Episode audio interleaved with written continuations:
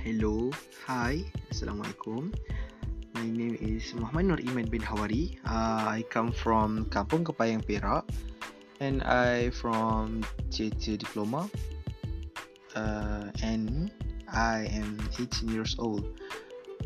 Uh, during the pandemic COVID-19, uh, I I didn't do too much activities uh, because uh, yeah we all we all stuck inside home for a long time. Uh, and I only ate and ate too much then I got fatter.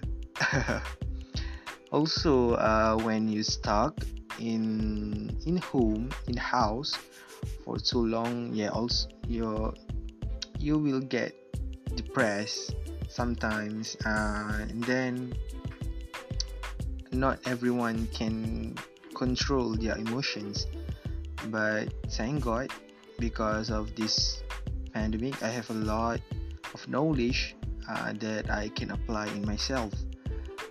And finally i hope when the semester ends i can improve my understanding of english. That's why i also hope madam uh, uh, can help me improve my my skills in this english subject both in oral or written.